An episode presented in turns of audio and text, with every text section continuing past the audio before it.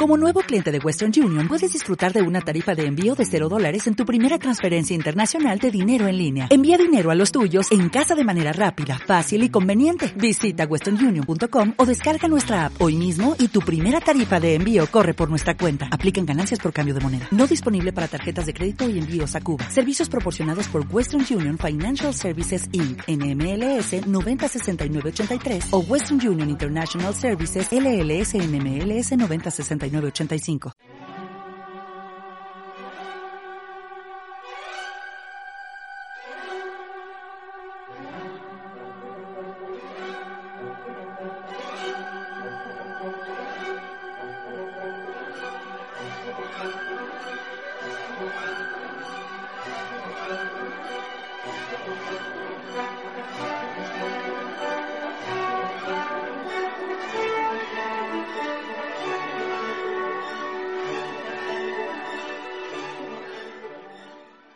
A continuación, Geopolítica Iberoamericana y del Caribe, por Abajo Cadenas Radio. Hoy ha habido una convocatoria urgente del Consejo de Seguridad de las Naciones Unidas, eh, creo que convocado por Rusia, en donde eh, me imagino que van a hablar sobre el problema este del ataque químico a un expía ruso, ustedes lo conocen, y a la hija hay algo importante que quiero resaltar con esta intervención. Vamos a escuchar lo primero lo que, eh, lo que está ocurriendo en el Consejo de Seguridad y después los comentarios.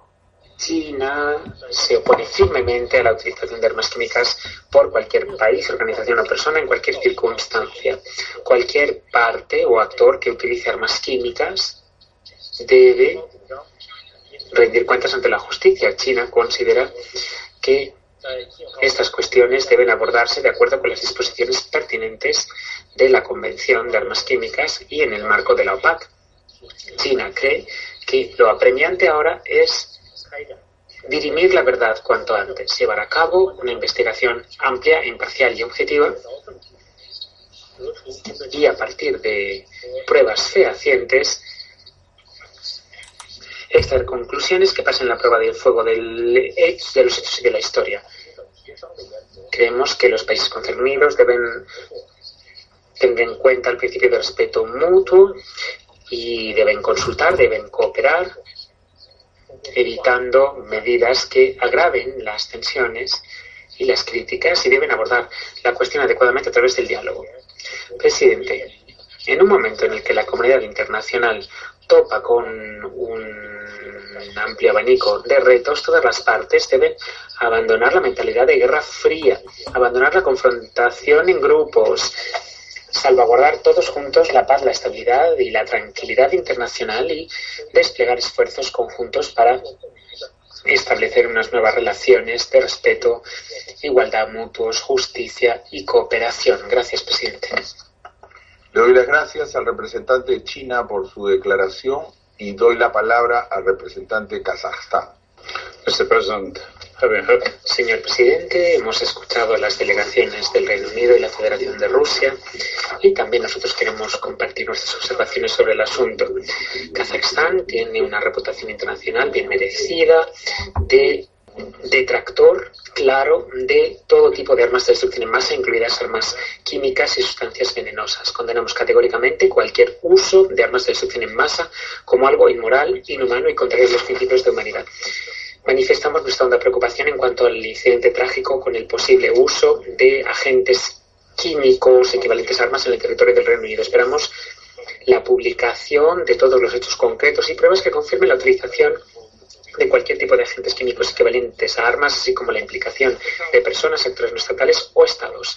Contamos con que haya una investigación amplia, objetiva e imparcial del incidente de acuerdo con las normas existentes del derecho internacional, antes que nada a partir de los principios de la Convención sobre la Prohibición de Armas Químicas y esperamos que la comunidad internacional reciba conclusiones y pruebas albergamos la esperanza de que se normalicen las relaciones y se restaure la confianza entre los Estados en en cuestión, se preserve la integridad de la OPAC, haya esfuerzos conjuntos para luchar contra las amenazas comunes a la seguridad y se renuncie a la llamada mentalidad de bloques. Pedimos a todos los Estados interesados que se unan y resuelvan todas las cuestiones demandantes del incidente en el Reino Unido de acuerdo con las normas del derecho internacional, siguiendo el espíritu y los principios de la Declaración de Astana de la OSCE. Gracias. Le doy las gracias al representante de Kazajstán por su declaración y doy la palabra al representante de Suecia. Thank you, Mr. President. Gracias, presidente. Suecia ha condenado claramente de la manera más tajante posible el intento de asesinato de personas en el Reino Unido con un agente neurotóxico. Respaldamos la postura de la UE en este sentido. Compartimos la visión del Reino Unido de que es bien probable que Rusia sea responsable y no hay otra explicación alternativa plausible. Reiteramos toda nuestra solidaridad con el Reino Unido, amigo y socio de la Unión Europea y respaldamos su investigación en curso. Presidente, en cuanto a la utilización de armas químicas, la cuestión perdón, de las armas químicas, y como hemos escuchado hoy, el Reino Unido lleva a cabo su propia investigación policial independiente. Colabora con la OPAC, ello en plena conformidad con la Convención de Armas Químicas. El Reino Unido ha actuado de manera adecuada en virtud de la Convención. Resaltamos la importancia del respeto de este proceso en el que el Reino Unido colabora con la OPAC que es la Organización Internacional Independiente que se encarga de la supervisión de la prohibición de armas químicas. Aguardamos con interés que se nos informe de las investigaciones, inclusive el informe que va a llegar próximamente sobre el análisis de muestras de la OPAC. Pedimos a Rusia que dé respuesta a las preguntas hechas por el Reino Unido. Por último, quisiera una vez más recalcar la postura básica de Suecia sobre las armas químicas. Estas armas deleznables están claramente prohibidas en el derecho internacional. Cualquier uso de armas químicas debe investigarse adecuadamente y ha de garantizarse que se rindan cuentas. Tenemos que mantenernos ojo a visor en nuestros esfuerzos para garantizar que la integridad de la prohibición de armas químicas se respeta. Gracias, presidente. Le doy las gracias al representante de Suecia por su declaración y doy la palabra al representante de Polonia. Muchas gracias, presidente. El presidente de Polonia manifiesta su grave preocupación en cuanto a la utilización de un agente nervioso en un intento por asesinar al señor Sergei Skripal y su hija Julia Skripal el 4 de marzo de 2018 en Salisbury, Reino Unido. Este acto temerario puso en peligro también la vida de civiles inocentes. La postura polaca en este sentido quedó de manifiesto en boca de las autoridades polacas de más alto nivel días después del atentado en Salisbury. Pusimos en marcha medidas diplomáticas para manifestar toda nuestra solidaridad con el pueblo británico y su gobierno y condenamos este ataque sin precedentes en el territorio del Reino Unido. También suscribimos declaraciones conjuntas de la Unión Europea pronunciadas en La Haya durante la última sesión del Consejo Ejecutivo eh, en, la, en La Haya, el Consejo Ejecutivo de la PAC y en la reunión especial de ayer. Polonia siempre ha estado en primera plana en los esfuerzos de la comunidad internacional para contener la proliferación de armas de destrucción en masa. El incidente de Salisbury es otro ejemplo de conculcación del derecho internacional y las disposiciones de la Convención sobre la prohibición de armas químicas. Seguimos convencidos de que los responsables del uso de armas químicas han de identificarse y castigarse. Cualquier acto de este tipo no puede quedar sin respuesta porque pisotea no solo el sentido básico de justicia, sino que además deteriora el régimen de no proliferación y desarme y en consecuencia pone en peligro la seguridad de todos nosotros. Presidente, confiamos plenamente en la investigación del Reino Unido y aplaudimos la transparencia y el intercambio de información continuo de parte del Gobierno del Reino Unido en este sentido. Al mismo tiempo, acogemos con beneplácito la cooperación actual entre el Reino Unido y la OPAC, cumpliendo plenamente la Convención sobre Armas Químicas. Aguardamos seguir discutiendo la cuestión cuando haya resultados sobre la investigación independiente en curso del equipo de expertos de la OPAC, cuando se conozcan esas conclusiones. queremos recordar que el Consejo Europeo, el 22 de marzo, de manera unánime, hizo suya la opinión del Reino Unido de que es muy probable que la Federación de Rusia sea responsable del ataque de Salisbury y que no hay alternativa eh, plausible como explicación. Presidente, como ya dijimos en otras ocasiones, respaldamos la decisión del Reino Unido de pedir a Rusia que responda a las preguntas legítimas que se hace el gobierno del Reino Unido y, la comunidad internacional y ofrezca información completa y total sobre su programa de Novichok a la OPAC. Gracias. Gracias al representante de Polonia por su declaración y doy la palabra al representante de Kuwait. Señor presidente, muchas gracias. Señor presidente, hemos escuchado con atención las alocuciones de la Federación de Rusia y del Reino Unido sobre el incidente de Salisbury que se produjo el domingo 4 de marzo. Es lamentable que el Consejo de Seguridad lleve dos días consecutivos discutiendo la utilización de armas de, de armas químicas en distintos países. Preocupa sobremanera mi Estado la amenaza que se cierne sobre el régimen de no proliferación en el mundo actual. Lamentamos sobremanera el ataque perpetrado contra el señor Sergei Skripal y su hija Julia en la ciudad de Salisbury. El Estado de Kuwait apoya al Reino Unido y respalda todas las medidas y procedimientos puestos en marcha durante la investigación del caso. Y aplaudimos que la OPAC pida que se haya pedido a la OPAC que participe como organización internacional independiente especializada en este sentido para así ayudar a dilucidar la verdad. Queremos también manifestar nuestra solidaridad con las víctimas y desearles que se recuperen cuanto antes. El Estado de Kuwait es firme a la hora de condenar y prohibir el uso, producción, adquisición, almacenamiento, retención o transferencia de armas químicas de manera directa o indirecta, de acuerdo con el artículo primero de la Convención sobre la prohibición del desarrollo, utilización, almacenamiento de las armas químicas y su destrucción. El Estado de Kuwait desde el año 97 es parte de esta convención y ya dijimos lo propio durante la reunión de emergencia que convocará el Consejo de Seguridad el 14 de marzo del 2018 para discutir el particular. Creemos en la importancia de dar cumplimiento al derecho internacional y las normas internacionales.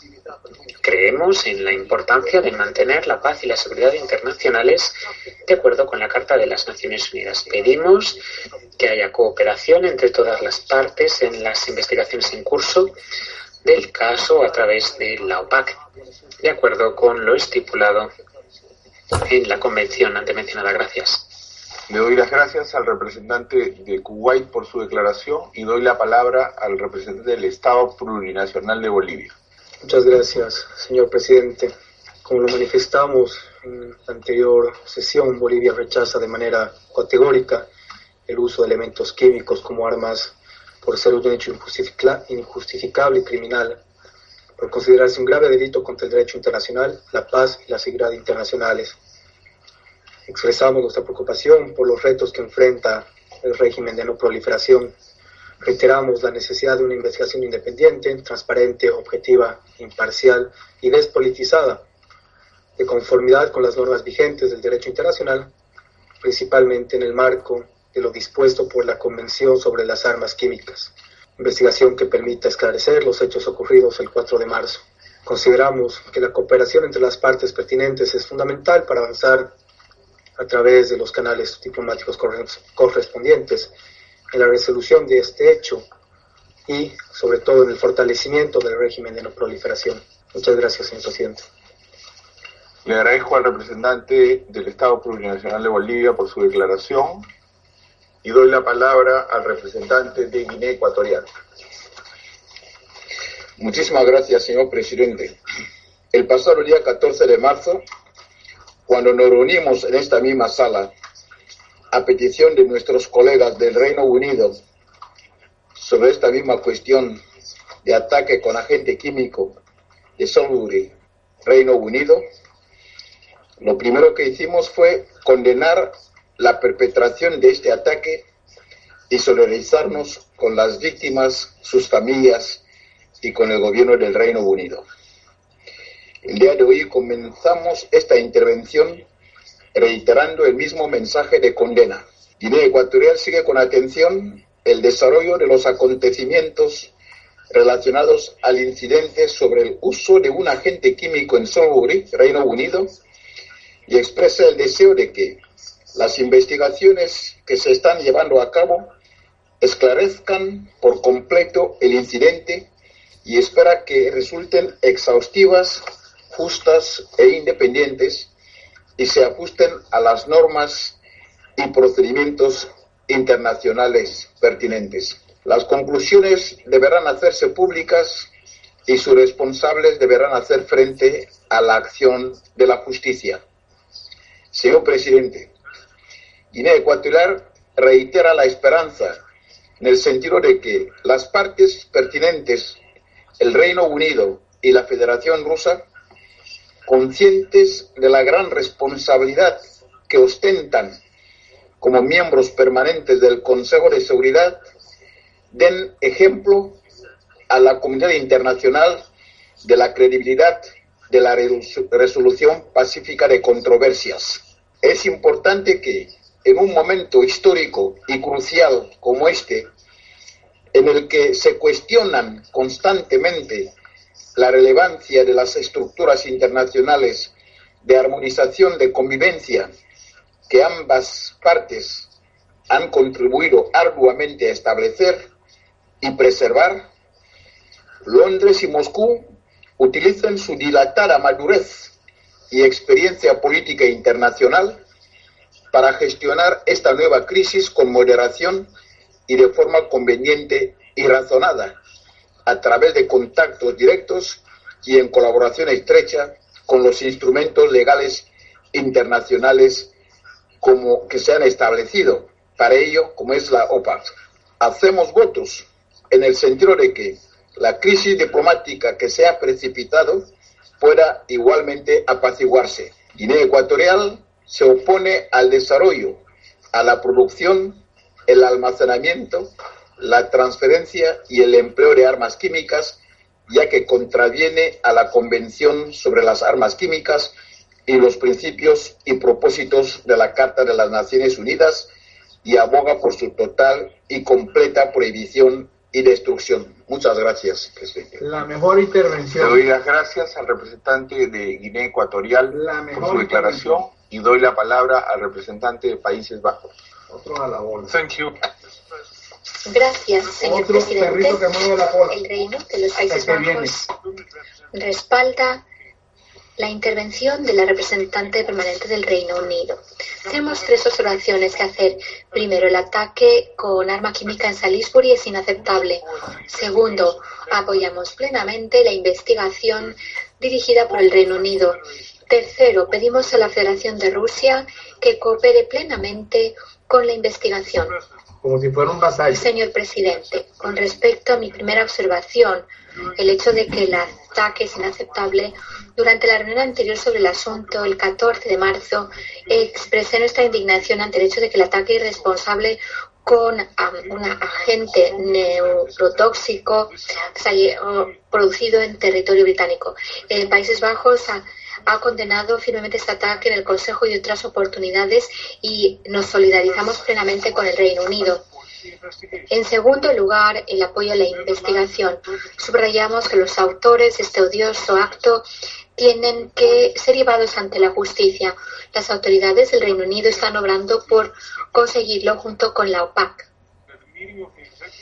En la reunión del Consejo Ejecutivo de la OPAC ayer en La Haya, el director general reconfirmó que el Reino Unido había seguido el procedimiento correcto. Reiteramos que no vemos ningún motivo legítimo por el que cualquiera haya de intentar demorar, descarrilar, conjeturar o desacreditar la investigación llevada a cabo por las autoridades británicas. Respaldamos plenamente la investigación que dirige el Reino Unido con la asistencia de la OPAC. En tercer lugar, la necesidad de que Rusia coopere. El 22 de marzo, el Consejo Europeo condenó el ataque de Salisbury en los términos más contundentes posible. No estuvo de acuerdo con la valoración del Reino Unido en el sentido de que era sumamente probable que la Federación de Rusia fuera responsable del ataque y que no había otra explicación plausible. Por lo tanto, pedimos a la Federación de Rusia que coopere plenamente con la investigación y que revele plenamente su programa de Novichok a la OPAC. Para concluir, cualquier uso de armas químicas constituye una amenaza al derecho internacional y a la paz y la seguridad algo inaceptable. Reitero nuestro llamado a que se exijan cuentas por ese horrendo crimen. Gracias. Representante de Países Bajos por su declaración y doy la palabra al representante de Côte d'Ivoire. Merci, monsieur le président. Gracias, señor presidente. Côte d'Ivoire reitera su posición de principio, a saber, la condena de cualquier uso de armas químicas cualquiera que sea su forma en tiempos de paz o de guerra. Subrayamos que es indispensable que se arroje luz sobre el uso de un agente químico neurotóxico en Salisbury en colaboración con las organizaciones competentes en la materia, en particular la Organización para la Prohibición de Armas Químicas, OPAC. A este respecto, mi país exhorta a todos los estados a facilitar la información necesaria a la OPAC a fin de que se determinen las responsabilidades. Gracias. Agradezco al representante de d'Ivoire por su declaración. Paso ahora a hacer una declaración en mi capacidad nacional. El Perú sigue con profunda preocupación el incidente generado por el empleo de un agente nervioso en espacios públicos que ha puesto en serio riesgo la vida de al menos tres personas en el Reino Unido. Queremos expresar nuestra solidaridad con las víctimas y con la población potencialmente expuesta al agente químico en cuestión. El Perú condena todo empleo de armas químicas. Consideramos que tal práctica constituye per se una amenaza a la paz y seguridad internacionales y una violación del respectivo régimen de no proliferación. En consecuencia, reafirmamos la necesidad de que el incidente sea investigado a través de la Organización para la Prohibición de Armas Químicas, OPAC, y de los mecanismos y procedimientos establecidos en el marco de la Convención sobre la prohibición, prohibición de la producción, almacenaje y uso de armas químicas y su destrucción. En ese sentido, estimamos que es preciso conocer los resultados de los análisis efectuados por la misión desplegada por la OPAC a solicitud del gobierno británico. En línea con el principio de solución pacífica de las controversias, instamos a las partes concernidas a cooperar plenamente con las investigaciones, con miras a determinar las responsabilidades y sanciones que resulten del caso. Muchas gracias. Reasumo ahora mis funciones como presidente del Consejo. No tengo. Rusia ha solicitado la palabra para formular una declaración. Rusia tiene la palabra. Gracias, señor presidente. Hoy no hemos oído nada nuevo por parte de algunos de nuestros colegas que sin ningún tapujo siguen aduciendo que Rusia es culpable y exigen que se arroje luz sobre el incidente. También nosotros deseamos que salga a la luz la verdad y esperamos que según vayamos avanzando, la verdad vaya saliendo a la luz. Deseo agradecerle al colega de los Países Bajos que insista en su propuesta de cooperación con la parte británica. Ahora, me abstendré de hacerlo porque el fondo de esa propuesta de cooperación no es exactamente como nosotros entendemos la cooperación. En pocas palabras, se nos está pidiendo que contestemos una pregunta. A saber, que reconozcamos que hemos cometido ese acto, pero no lo hemos cometido, no somos culpables. Aún así se insiste y se nos dice cómo lo han hecho. Y se piden pruebas y ah, se nos pide que lo admitamos de todas maneras, aunque no haya pruebas, que sería lo mejor. ¿Acaso no entienden que estamos en una especie de obra de teatro absurda? El hecho de que el Reino Unido no haya seguido el procedimiento de la Comisión de Armas Químicas que hemos recalcado una y otra vez y que podrán ustedes leer en la nota conceptual que hemos distribuido. Ahora hoy deseamos señalar que la embajadora del Reino Unido ha señalado estar dispuesta a facilitar a los Estados miembros información sobre la investigación. La guardamos con interés y esperamos que la información que se nos facilite se base en materiales más convincentes.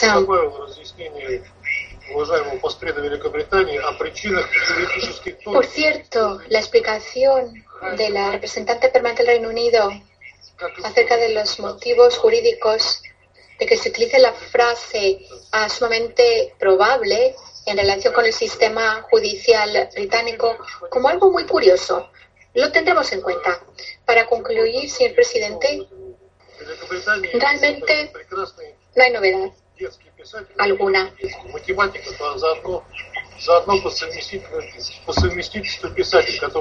En Reino Unido había un gran autor de libros para niños, también un matemático y escritor. Escribió un libro estupendo, Alicia en el País de las Maravillas.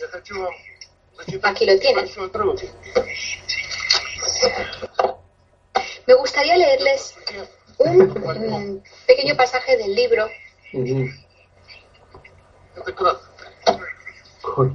muy breve. El conejo blanco dio un salto apresurado. Con su venia, majestad. Aquí hay más pruebas. Acabamos de encontrar un documento. No. Y vas a leer en inglés. acabamos de encontrar este documento, Majestad. ¿Qué contiene? dijo la reina. Aún no lo ha abierto, dijo el conejo. Pero parece ser una carta escrita por el prisionero. ¿A que la dirigió a alguien o a nadie? Algo no, no habitual. ¿A quién se dirige? Preguntó uno de los jueces. No se ha dirigido a nadie, de hecho no se ha escrito nada. Pero, ¿Pero lo ha escrito de su puño y letra el prisionero? No, dijo el conejo. Y es la cosa más curiosa. Todos los jueces parecían sorprendidos. ¿Habrá imitado eh, la escritura de alguien? Mm, el prisionero dijo, yo no la he escrito, Majestad, y además no hay firma. Entonces, si no la ha firmado, dijo el rey, la cosa no es que empeorar. Seguro que tenía malas intenciones, caso contrario, habría firmado con su nombre como cualquier hombre honrado. Hubo un aplauso. Era la primera frase inteligente del rey ese día. Esta es la prueba más importante que hemos oído hoy. Que el jurado considere el veredicto. Por vez, esa vez dijo la reina, no, primero emitamos la sentencia y luego el veredicto. ¿Les recuerda algo, señor presidente? Pero si cree que esto solo se aplica a los cuentos de hada de los siglos pasados, que aún tienen pertinencia, por cierto. Pero en este no es el único documento que tengo. Tengo un artículo del diario de hoy, Independent, que deseo citar brevemente. Lo importante es que se diga, hay que demostrar pruebas, como si estuviéramos en un tribunal. Incluso si no hay duda alguna, con respecto a las probabilidades, está claro que los rusos son los culpables. Está claro que los rusos son los culpables. Gracias. Y la Federación de Rusia por su declaración. Aunque no hayan pruebas. La representante del Reino Unido ha solicitado la palabra para formular una nueva declaración. Le doy la palabra. Dele. Uh, thank you very much. Muchas gracias, el presidente. No quiero quitarles mucho más tiempo, colegas. Hay una excelente eh, cita de Alicia en el País de los Maravillas. Dice, a veces hasta se me han ocurrido seis cosas imposibles antes de desayunar. Creo que esta es una cita apropiada para mi colega ruso.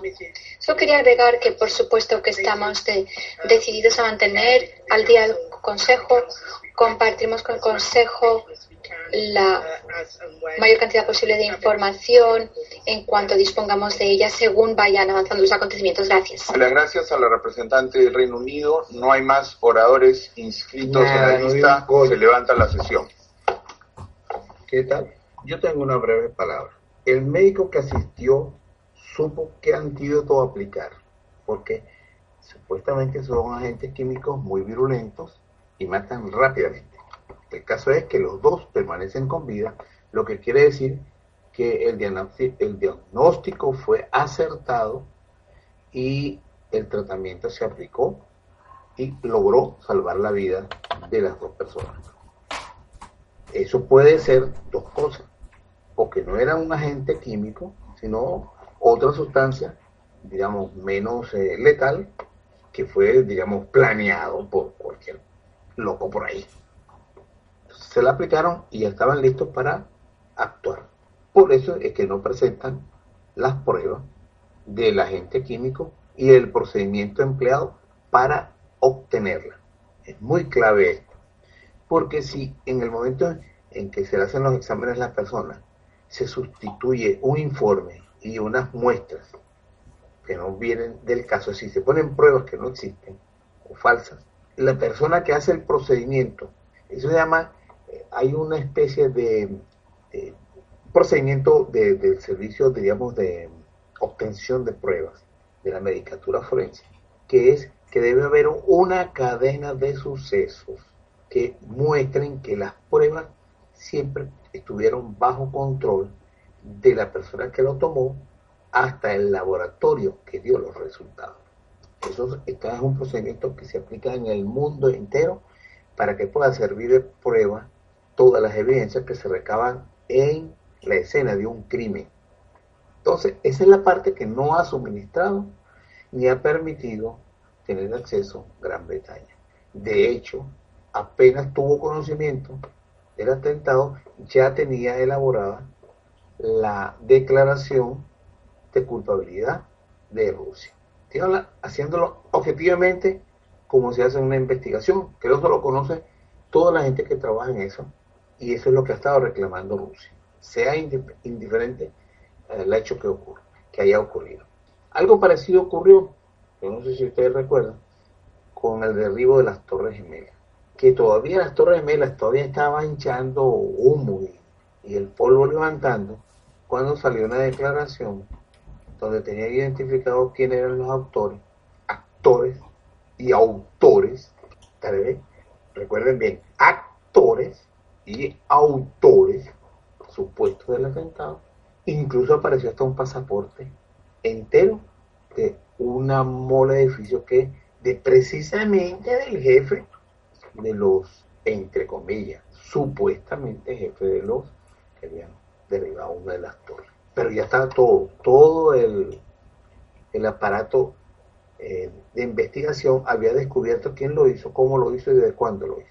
Cuando lo que se espera de esos sistemas de seguridad es que prevengan o prevean o impidan un acto de esa naturaleza, de esa envergadura.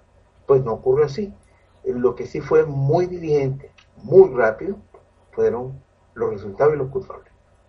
Bueno, la otra cosa es que la mayoría de las ciudades europeas y gran parte de las grandes ciudades de los Estados Unidos, incluso ya en Latinoamérica, existen millones de cámaras que están filmando las 24 horas del día. Y todavía no se ha hablado del fantasma que puso el agente químico a funcionar. Les recuerdo, por ejemplo, que cuando atentaron contra la vida de un primo hermano o un familiar de Kim Jong, el de, el de Corea del Norte, en un aeropuerto, fíjense bien, un lugar público, se tomó eh, eh, las imágenes de las cámaras, lograron identificar quiénes fueron las autoras de, de colocar el agente químico en la cabeza de esa persona que falleció. Y las atraparon y todo, porque las pudieron identificar, habían cámaras. De esto no se ha hablado ni, un, ni una letra de si hubo gente o no hubo gente en los alrededores para cuando infectaron a estas personas. Tiene que haber sido un atentado de ese tipo porque eh, hubo personas, dicen que cercanos, que se contaminaron, incluso un policía que atendió a los indiciados. Quiere decir que alguien tiene que haber pasado y, y echado ese agente químico. Es decir, que no fue algo que les llegó a ellos por correo electrónico que se convirtió en algo real, ¿no? Algo tenían que tener ellos para que se estallara la gente. Tampoco se ha hablado de eso.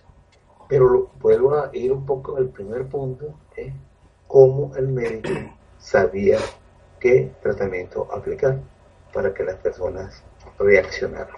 Y la tercera, bueno, ya lo comenté, que era la, la investigación, las conclusiones que se dieron a pocas horas de quiénes eran los autores, la identidad de toditos salió pocas horas del atentado de, de las Torres Gemelas en, um, en Nueva York.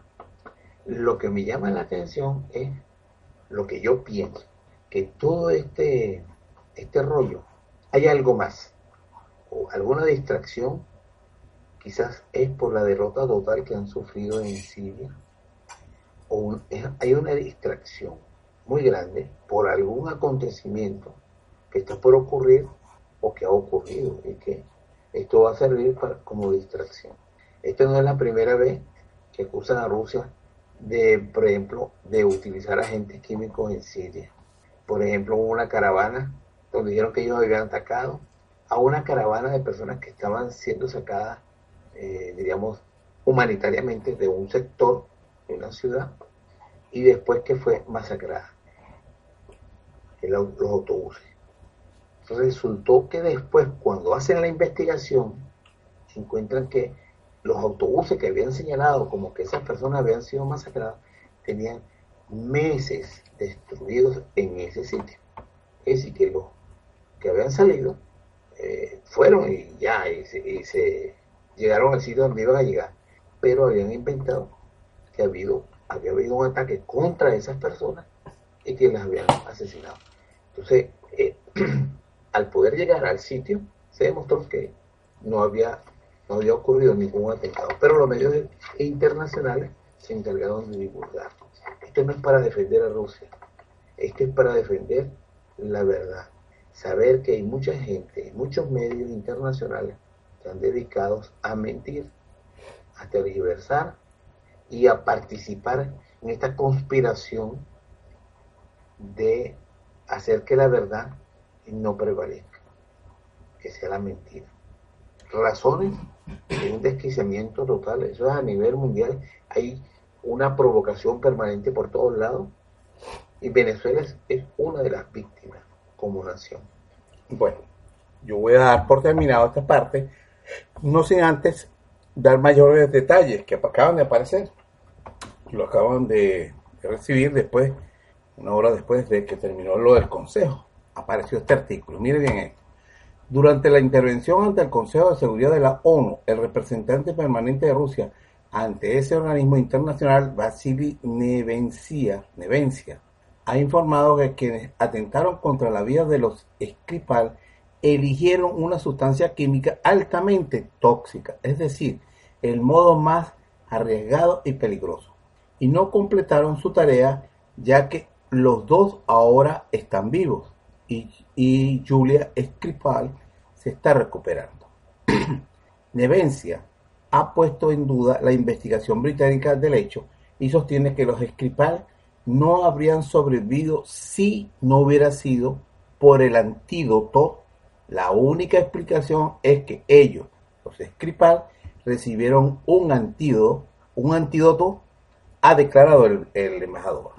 Para hacerlo, en opinión unánime de los expertos, tenían que estar a la mano, una manera de la misma sustancia, no simplemente una parecida agregado nemencia. Es decir, necesitan el antídoto, antídoto específico para ese tóxico.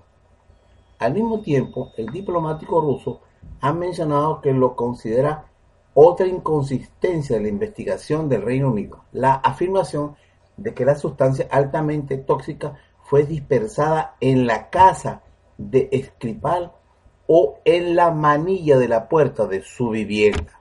Nimencia, eh,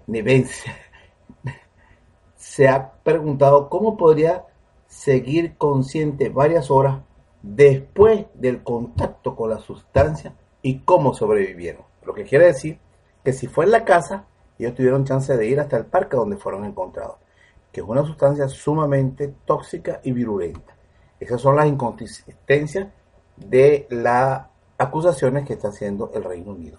Y en verdad suenan lógicos, sobre todo la parte esta de que no hay por ningún lado, diríamos, unas, unos sospechosos que se acercaron a la casa de este hombre, de ellos, o pasaron en el parque o cerca de ellos, cuando la sustancia es sumamente virulenta y que tuvieran a la mano el antídoto específico para evitar que murieran. Cuando se requiere un estudio para saber por qué estas personas están eh, desmayadas, qué fue lo que los intoxicó, qué les pasó. Y muchas veces, mientras están haciendo el estudio, la persona muere. Esa es la parte clave de esto, que llama la sospecha de que simplemente es una distracción que va a terminar en nada. Hasta que mi comentario con respecto a la sesión que hubo del Consejo de Seguridad y las cosas que llaman la atención de, del caso. Específicamente, la forma en que ocurrió y los resultados, pues, que se vieron que estas personas pudieron sobrevivir. Bueno, señores, por aquí tengo un comunicado urgente de México a raíz de las declaraciones de ayer del señor Trump con respecto a el uso de la Guardia Nacional para custodiar la frontera. Aquí eh, la locución del señor Enrique Peña Nieto, presidente de México. Presidencia de la República. Mexicanas y mexicanos, me dirijo a ustedes para tratar un asunto de gran importancia para nuestro país. Me refiero a los acontecimientos recientes que afectan la relación entre México y los Estados Unidos. Hace poco más de un año, como responsable de dirigir la política exterior del país, establecí dos principios fundamentales que habrían de guiar nuestra relación con la administración del presidente Donald Trump. Primero, salvaguardar ante todo el interés nacional, nuestra soberanía y la dignidad de los mexicanos. Y segundo, mantener una visión constructiva y abierta que nos permitiera superar diferencias, enfrentar retos comunes y alcanzar acuerdos. Hemos sido congruentes con esta visión.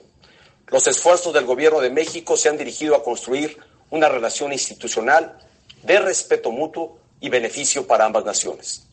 Por eso hemos avanzado en las negociaciones para modernizar el Tratado de Libre Comercio de América del Norte, con el objetivo de mejorar la competitividad de la región y crear en ella más y mejores empleos. También hemos profundizado esfuerzos para combatir el crimen organizado transnacional que tanto afecta a nuestras comunidades. En ningún momento hemos escatimado nuestra cooperación porque somos conscientes de la responsabilidad compartida que implica esta importante labor. Y por supuesto, hemos defendido todos los días los derechos de los mexicanos en Estados Unidos, siempre con respeto al marco legal de ese país vecino. La relación bilateral conlleva enormes oportunidades que ambas naciones debemos aprovechar. Se trata de una relación intensa y dinámica, que naturalmente también nos presenta retos. Pero estos desafíos nunca justificarán actitudes amenazantes o faltas de respeto entre nuestros países. Los mexicanos podemos tener diferencias entre nosotros, y más aún en tiempos de elecciones, pero estaremos siempre unidos en la defensa de la dignidad y la soberanía de nuestro país. Por ello, ante los últimos acontecimientos, el Senado de la República de manera unánime condenó ayer las expresiones ofensivas e infundadas sobre los mexicanos y demandó el trato de respeto que exige una relación entre países vecinos, socios y aliados.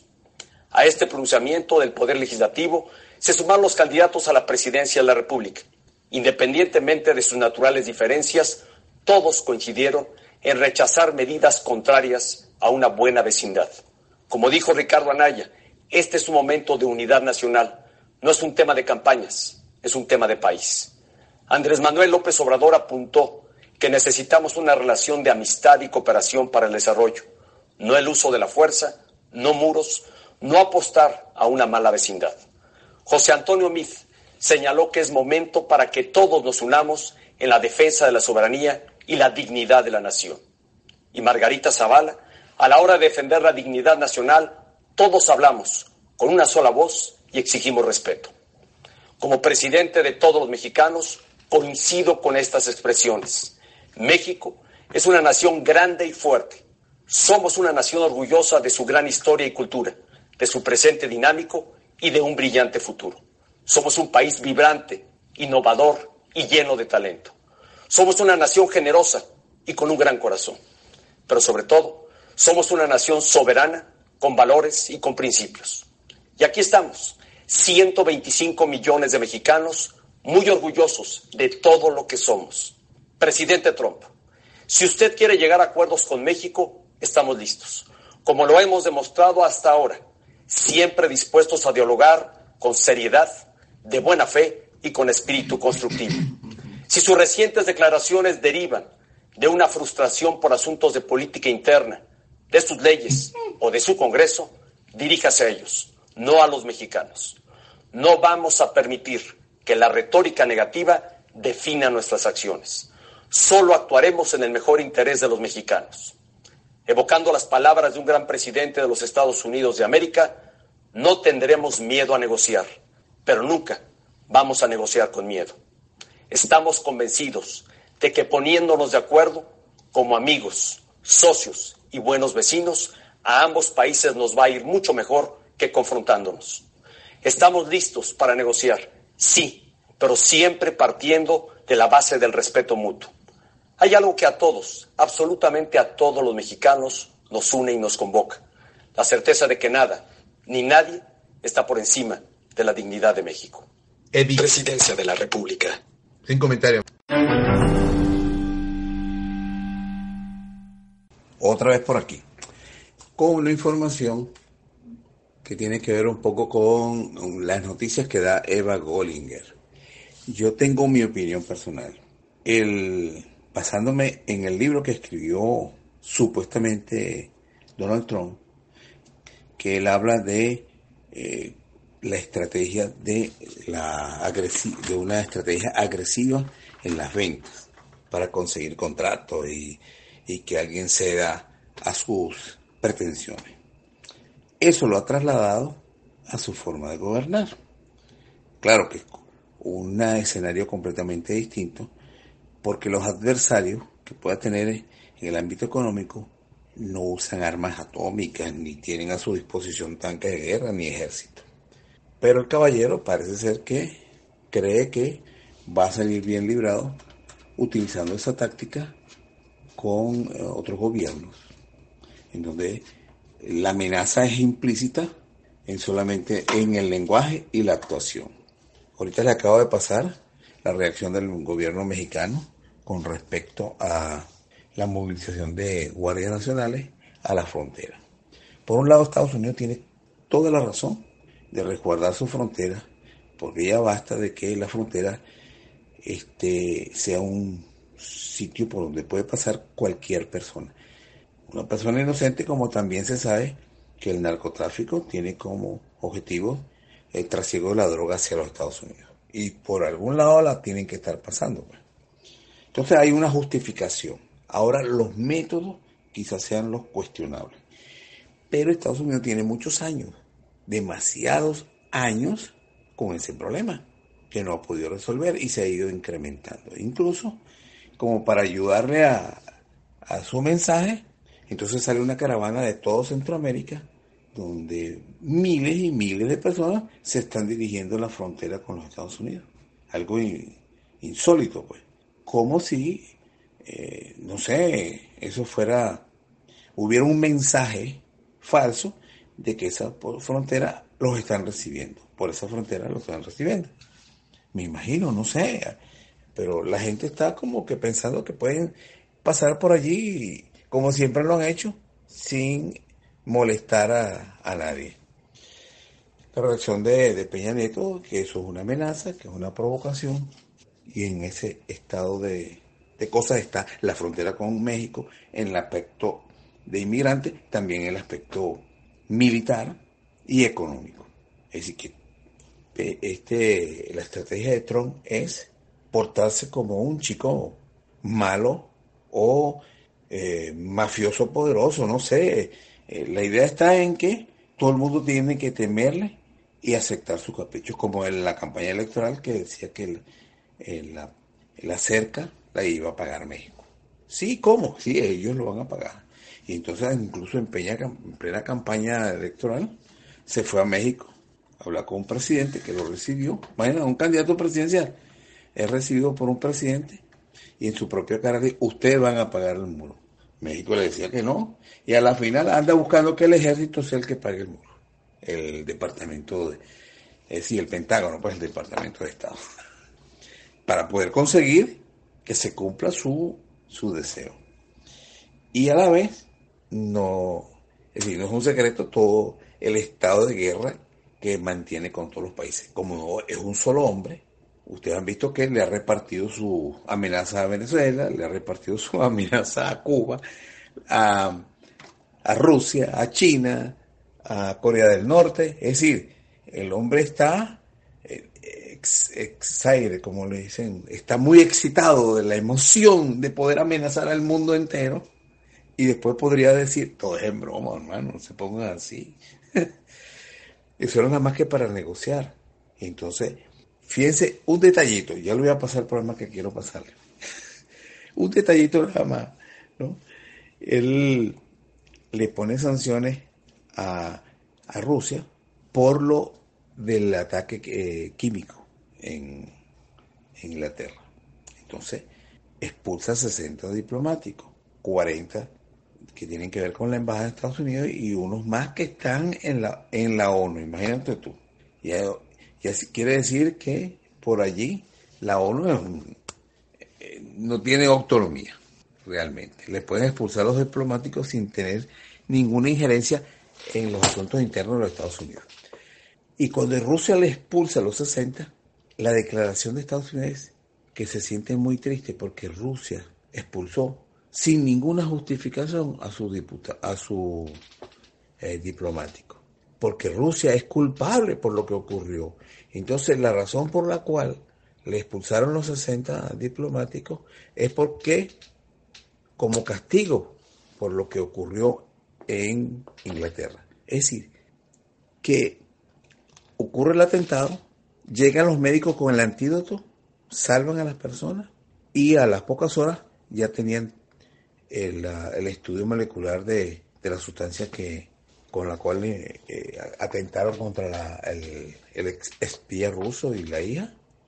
Y Inglaterra dijo, ustedes tienen que decirnos cómo es que ustedes elaboraron la, el arma esa química.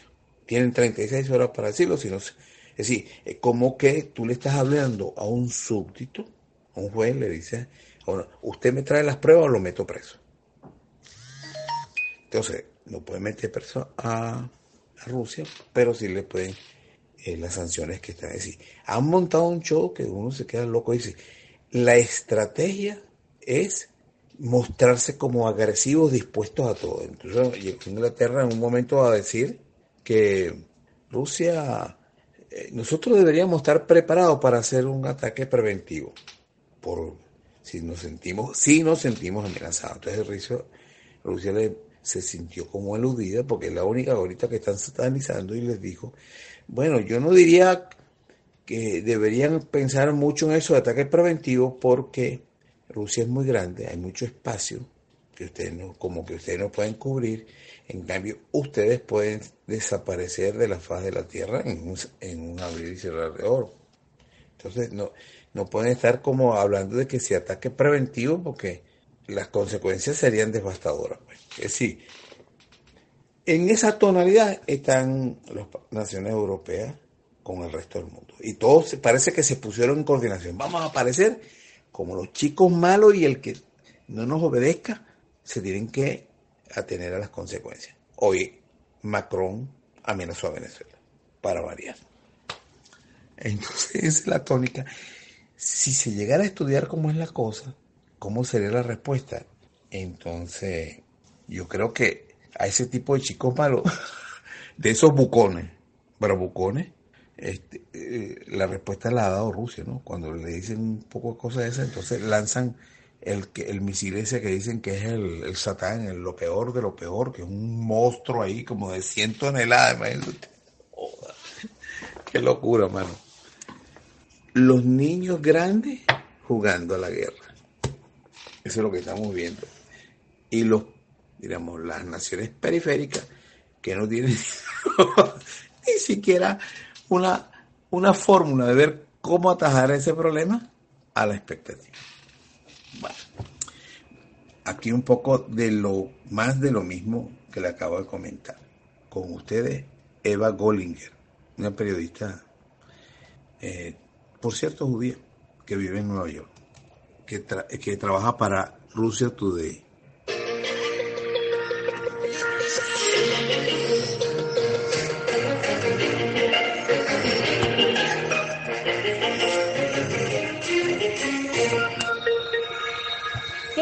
Esta nueva edición de Detrás de la Noticia en RT. Soy Eva Gollinger. Comenzamos con los titulares.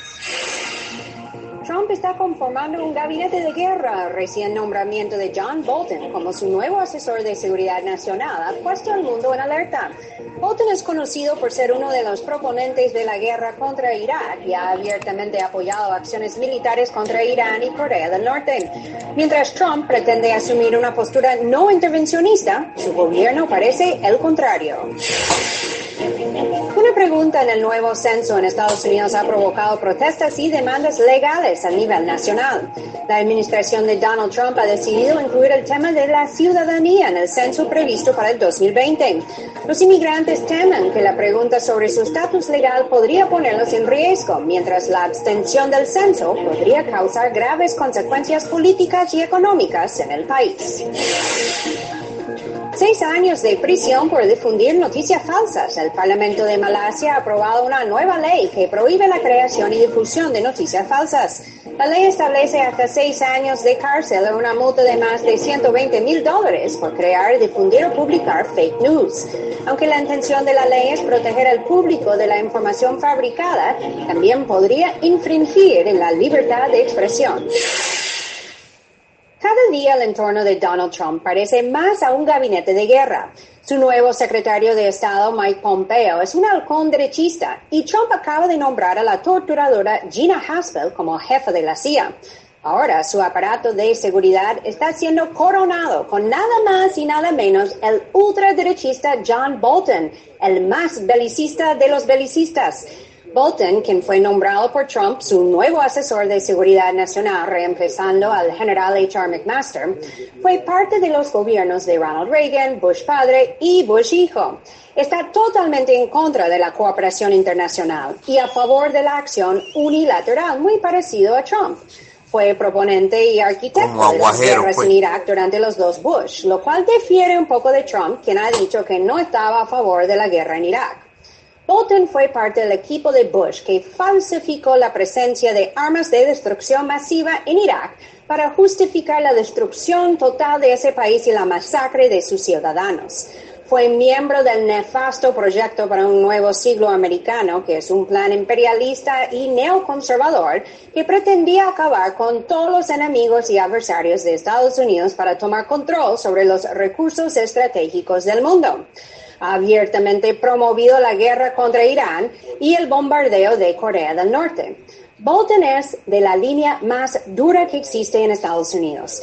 La misión principal de John Bolton es reestablecer el imperio estadounidense en el mundo y hacerlo a través de la fuerza cuando sea necesario. Estuvo en contra del reestablecimiento de relaciones con Cuba, que fue logrado por Barack Obama, y ha indicado que tomaría una línea aún más dura que Trump en contra de la isla. También sobre Venezuela ha tenido fuertes palabras y todo indica que con él liderando el gabinete de guerra de Trump, Venezuela estará más en la mira de la Casa Blanca. Vean más sobre este tema a continuación.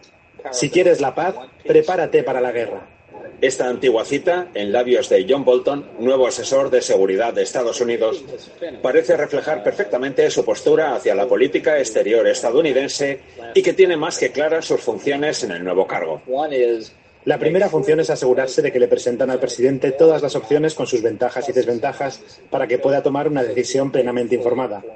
Y la segunda, una vez el presidente toma una decisión, los departamentos del gabinete y otros funcionarios deberían implementarla. Así que creo que el papel del asesor de seguridad nacional es asegurarse de que la decisión del presidente se lleve a cabo. Pero ¿qué tipo de información puede presentar al presidente una persona que promovió una guerra en Irak con pretextos falsos?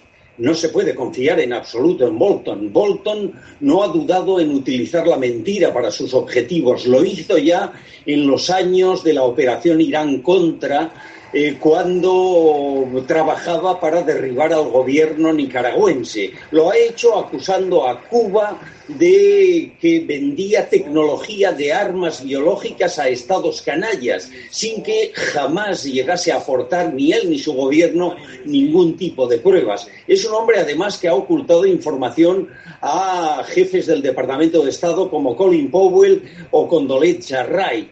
En resumen, es un peligroso personaje, un verdadero halcón de la guerra. Hoy en día todavía hay muchos focos de tensión en el mundo que, según John Bolton, podrían ser apagados por medio de un ataque preventivo de Estados Unidos, Corea del Norte e Irán, entre otros. Bolton participa de esa idea, de esa tesis que yo no dudo en calificar de fascista, de las guerras preventivas que se acuñó durante los años de la presidencia de Bush, hijo. Eh, en esta situación confiemos en la apuesta por la paz que hacen los gobiernos tanto de Moscú como de Pekín y de otros eh, también gobiernos responsables del planeta con la retórica belicista de que hace gala, ¿puede el propio John Bolton, el nuevo asesor de seguridad nacional de Donald Trump, llegar a ser una amenaza para la seguridad de Estados Unidos? Ahora conversamos más sobre John Bolton y las implicaciones de su nuevo cargo como asesor de seguridad nacional de Trump y tenemos al periodista y director de Radio Miami, Max Lesnick.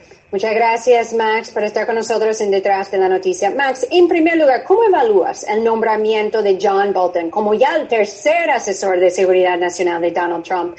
¿Crees que él se va a llevar mejor con Trump porque comparten tal vez una visión más parecida sobre el mundo y, y sobre todo sobre la política exterior y la seguridad nacional?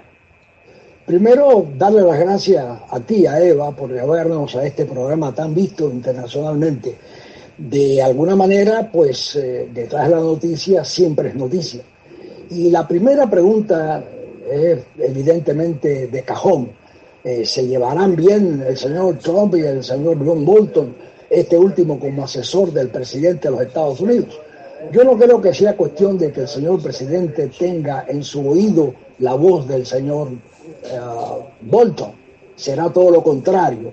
El presidente Trump es hombre de decisiones y no creo que para nada esté en el oído de él lo que le diga el señor John Bolton.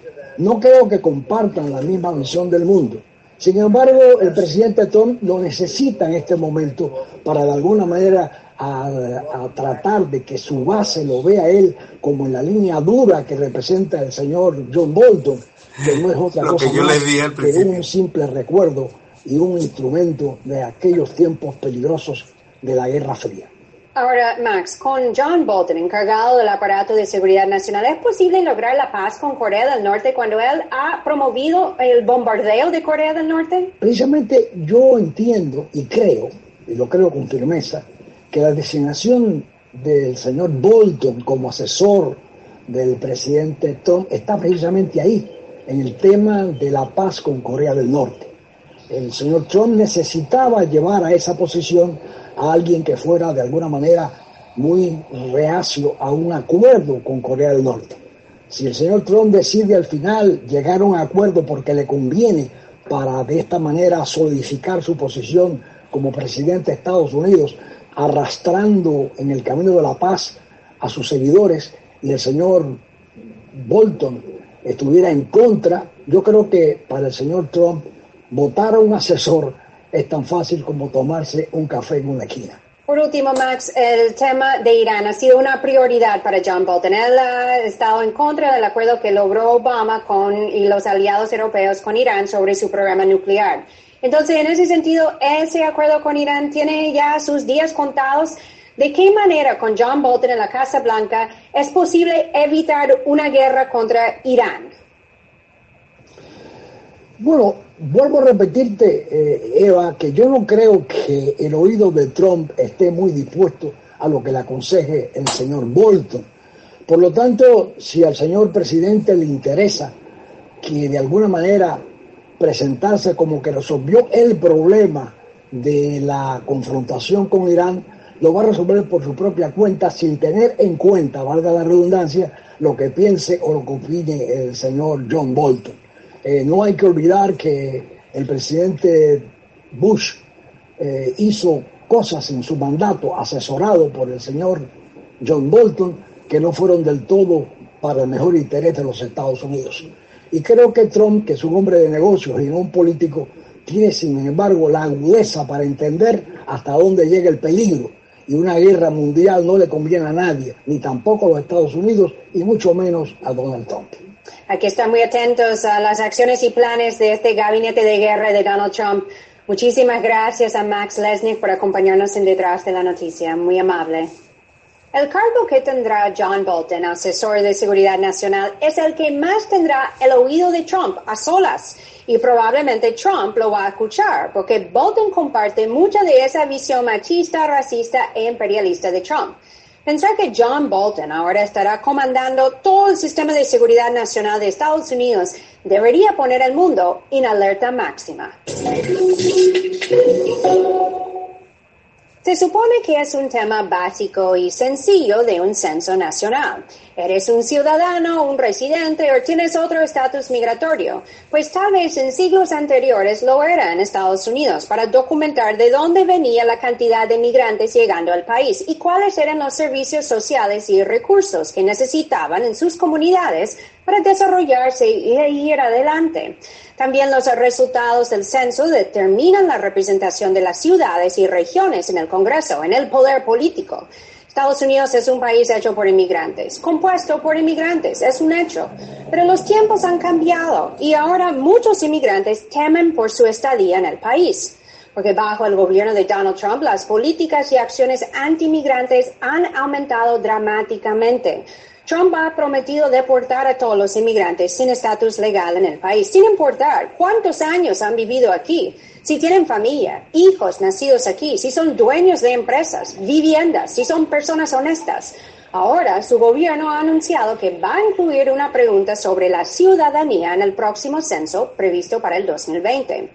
La pregunta fue eliminada del censo en 1960 y su regreso podría tener graves consecuencias para todo el país. Muchos no van a querer responder a la pregunta o participar en el censo por miedo de revelar su estatus o el estatus de sus familiares.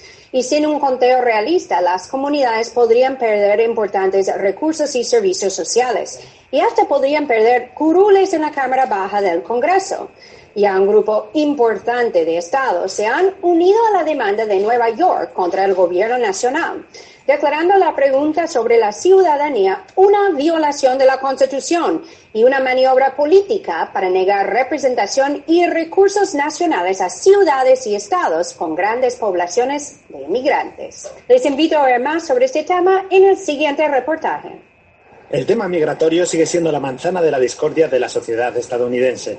La pregunta sobre la ciudadanía que se incluirá en el censo del 2020 por iniciativa del Departamento de Comercio de Estados Unidos se ha añadido a una controversia que ha ido subiendo de temperatura ya desde antes de las elecciones. Los opositores a la idea insisten en que esta práctica perjudicará los resultados del estudio poblacional.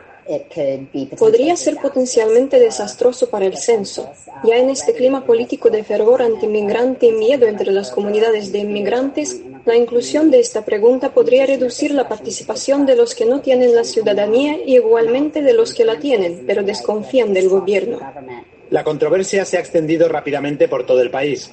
Nueva York y California, que son los dos estados con mayor población inmigrante, ya entablaron una demanda contra el gobierno de Donald Trump para evitar que se incluya la pregunta sobre la ciudadanía en el cuestionario del censo. Dado que el censo en Estados Unidos determina el reparto de fondos federales para educación, ayudas sociales o transporte y el número de escaños de cada estado en el Congreso, la posible baja participación de los inmigrantes por la inclusión de dicha pregunta perjudicaría especialmente a estos estados. California tiene aproximadamente cinco o seis miembros en la Cámara de Representantes que no tendría de no ser por la presencia de extranjeros que están allí de manera ilegal. Por su parte, la administración de Trump dice que la medida es necesaria para hacer cumplir mejor la ley de derechos electorales, una ley que busca evitar la discriminación racial en el voto. Pero algunos activistas ven otros objetivos detrás de las pretensiones de la Casa Blanca y denuncian la politización del censo. Durante años, las administraciones presidenciales de ambos partidos han administrado el censo científicamente y moderadamente, negándose a politizar un mandato constitucional sagrado. Pero la administración de Trump ha acabado con esta tradición, optando por politizar el recuento decenal de todas las personas, añadiendo una pregunta innecesaria sobre la ciudadanía, con la esperanza clara de reducir la cantidad de latinos, la minoría más numerosa del país. Donald Trump ganó las elecciones con una retórica muy agresiva en contra de los inmigrantes y su mandato se está caracterizando por el aumento de la persecución de estos. Por ello, no es extraño que exista el temor de que esta decisión no sea más que una nueva forma empleada por el presidente para continuar con su hostigamiento a la población extranjera, esta vez a través del propio censo demográfico. Analizamos más sobre la inclusión de la ciudadanía en el próximo censo en Estados Unidos y contamos con la abogada Mercedes Cano desde Nueva York. Mercedes, las demandas de las ONGs y los estados en contra del gobierno de Trump sobre la inclusión de esta pregunta sobre la ciudadanía en el próximo censo tienen fundamento. ¿Cuáles son los argumentos más importantes que están haciendo en contra de la inclusión de la pregunta sobre la ciudadanía en el próximo censo que se va a realizar en el año 2020. Em, hola Eva, muchísimas gracias por tenerme aquí hoy en, la televisión. Eh, me alegra mucho poder dar esta entrevista y comentarles un poco acerca de la situación que está sucediendo actualmente con esto que ha hecho el presidente Trump de preguntar al Departamento de Comercio de que incluya en el censo la pregunta de que la persona censada sea o no ciudadana americana. Realmente es un derecho constitucional. La constitución nos da ese derecho de que todas las personas que están en los Estados Unidos sean contadas, independiente de si la persona está legal o no legal, esa pregunta nunca se ha incluido en el censo. Entonces, ahora vienen a poner esta pregunta de si la persona censada es ciudadana de los Estados Unidos. Eso va contra el derecho de todas las personas en los Estados Unidos. Entonces, la Constitución nos da ese derecho a todas las personas que estamos en los Estados Unidos de ser contadas. Las ONG están empezando a, a hacer una demanda porque esto viola el derecho constitucional de pedirle a las personas que digan si son ciudadanas o no de los Estados Unidos. Ahora, Mercedes, a pesar de los temores que existen sobre la deportación o alguna consecuencia migratoria si se revela el estatus migratorio de los habitantes del país, ¿cree que es importante contar a, ellos, o sea, saber sobre el estatus migratorio de los habitantes del país. ¿Hay una manera de hacerlo sin violar su privacidad? La situación de los inmigrantes en los Estados Unidos todos los días se está poniendo más delicada, ¿cierto? Hay forma de contar a los que son ciudadanos americanos que no sea en el censo. La razón del censo se hace para contar la población, ¿Cuántas personas hay en los Estados Unidos? La raza de las personas, afroamericana, hispana, blanca, europea, etc. pero lo que nunca se les ha preguntado es su estatus migratorio. Pero sí existen otras formas de contarlos. Ejemplo, las personas que nacen.